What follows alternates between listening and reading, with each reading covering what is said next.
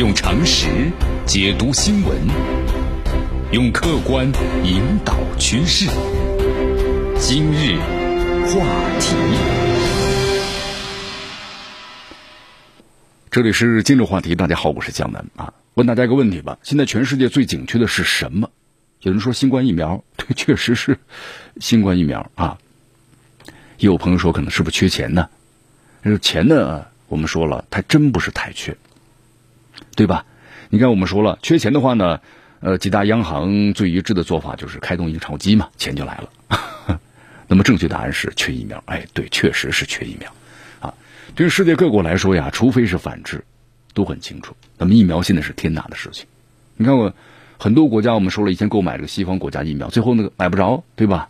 那怎么办呢？把目光就转向了中国和俄罗斯。我们说这是一场的生命的赛跑，谁最快的完成了疫苗的接种？我们说了，谁就能够最快的拯救呢更多的生命，对吧？谁就能够最早的走出这个困境了。这个需求是无限的呀，现在是新冠疫苗，但疫苗呢确实是有限的。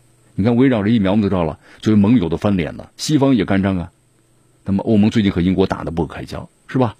行，你就满足你们自己好，那你在我欧盟之内生产的这些疫苗的话，你要出口，那必须要我签字，不签字的话呢，一剂疫苗都出不了口。你看，在昨天的话，那个彭博社有一则文章啊，标题就是“面对这个疫苗的危机，欧盟和所有人都成了敌人”，对不对？谁跟我抢疫苗，谁就是我的仇人呢？那么昨天又看到了一则这个彭博社的视频，是发自于这个莫斯科的红场啊，记者满满的羡慕感呐，言于意表。你看为什么呀？因为在西方国家呢还在争夺疫苗，我们说了酣战不止的时候，俄罗斯居然这么做事儿了。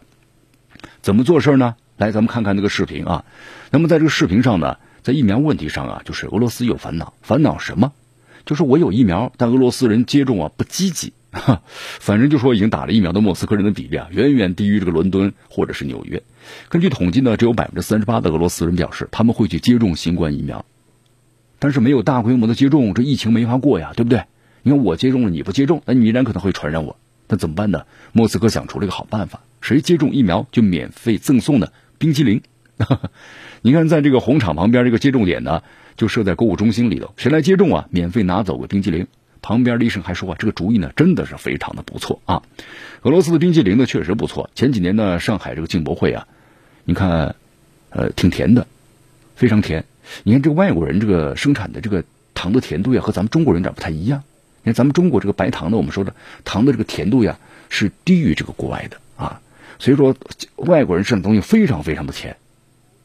呃，第一次吃可以，但常吃的话呀，非常非常的腻，有这样一种感觉啊。但尝个新鲜总没错嘛啊！你看这个冰激凌的话呢，当年普京送给中国的啊这么一个礼物，作为一份礼物。你看，我们通过这个视频看出来什么呢？看出来就是莫斯科是样罕见的疫苗呢供过于求的城市，就是欢迎大家来打，鼓励大家去打呀。但是莫斯科人打疫苗的积极性太低了啊。于是，一些接种点呢就设在了购物中心，谁接种疫苗就有奖励的免费的冰激凌。所以你看，很多网友们呢挺感慨呀，啊，就说哦，快来快呀，对不对？快来接种疫苗，免费冰激凌啊！作为俄罗斯人，那美国人是快来接种疫苗啊，但是我们不知道怎么做呀。我们要先给老年人接种，也许吧。您在这美国的话，就是你排队都接种不了。您新闻媒体的报道就是一位美国人，对吧？连夜排队，凌晨两三点就去排队了。啊，排在第二位，他说。但第二位有时候呢还不一定接种到，或者说是你要一大早提前来排队，否则的话是根本是没有这疫苗的。那么在美国确实这有点夸张了，对吧？那么这确实是一个很有意思的现象啊。一方面呢，西方国家非常的焦虑，对吧？没有合格的疫苗啊。那么另一方面呢，是俄罗斯疫苗充足，但俄罗斯人呢不积极去种植这疫苗，还有冰激凌的刺激。那么其实我们说了这背后有个很大的问题。你刚才我们所谈到了，对吧？你看咱们包括东南亚的一些国家，那么他们之前的话，为什么把目光放在这个西方呢？啊，他们认为可能自己处于这个西方的体系之内，对吧？这就是一个地缘政治的问题。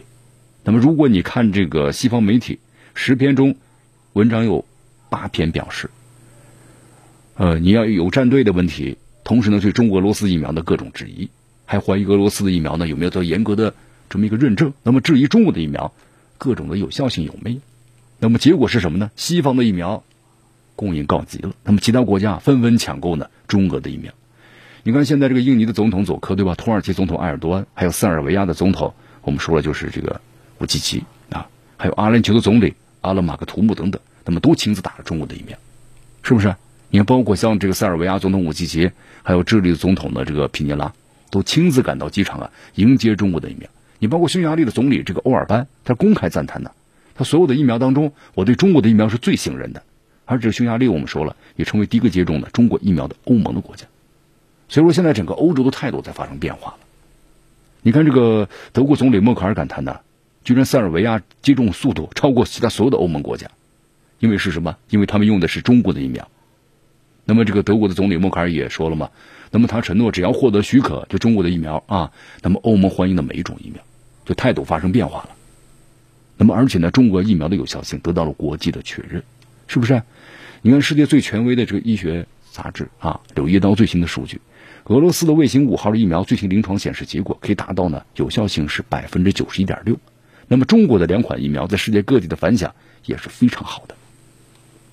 所以说在这里的话呢。江南小说一句就是科学就是科学啊，那疫苗就是疫苗。坦率的说，在疫苗问题上，你攻击抹黑，那我们说了你是你是一种的意识形态的在作祟。那么最终结果呢，是你戴着有色的眼镜。那么最受伤害的是谁呢？就是你自己，是不是？那么俄罗斯人接种不积极，这是一个难题。但是呢，你看，那么作为西方国家可能很羡慕嫉妒恨呐。俄罗斯疫苗一冲，那么就是。大规模的开始进行接种，是不是？那么抗击这个新冠肺炎的话，疫苗就是最好的抗击武器。所以说呀，很多西方人是各种的羡慕嫉妒恨呐。你看，在西方国家，我们说了很多国家，疫苗影子都看不到，还更别说什么接种疫苗免费送这个冰激凌了，是吧？所以说，有不少人的立场很鲜明啊，这是大是大非的问题，就是他们认为疫苗呢不能够被普京的小恩小惠所诱惑了啊。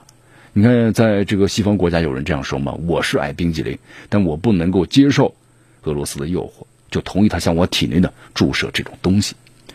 哎呀，最后一句话来总结吧：这病死是事小啊，但是失节事儿大呀。用常识解读新闻，用客观引导趋势。今日话。